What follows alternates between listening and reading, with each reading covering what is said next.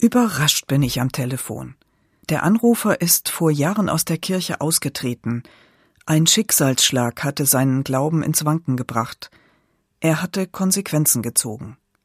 Doch nun sagt er, ich gebe zu, mit Gott habe ich noch immer so meine Probleme. Aber ich finde die Kirche trotzdem wichtig. Sie tut so viel Gutes in nah und fern und sie unterstützt die Menschen in ihren Problemen. Deshalb möchte ich gern wieder dazugehören. Seine Worte haben mich angerührt.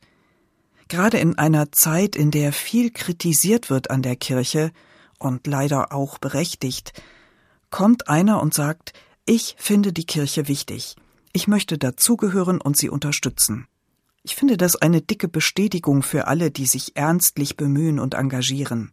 Und das sind viele, hier bei uns und überall auf der Welt. Ja, es gibt auch in der Kirche Menschen, die ihre Macht missbrauchen. Darüber hören wir viel in den Medien. Gut, wenn sie zur Rechenschaft gezogen werden. Aber da gerät schnell mal aus dem Blick, wie viele Menschen sich einsetzen für das Gute, für Gott, für Nächstenliebe, für den Glauben.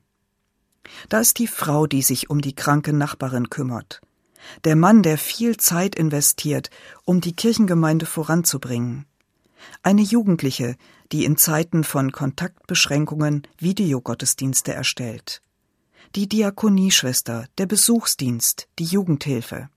Auch das Ehepaar, das Geld spendet, um Notleidende zu unterstützen, Menschen, die sie gar nicht kennen und denen sie dennoch Gutes tun möchten.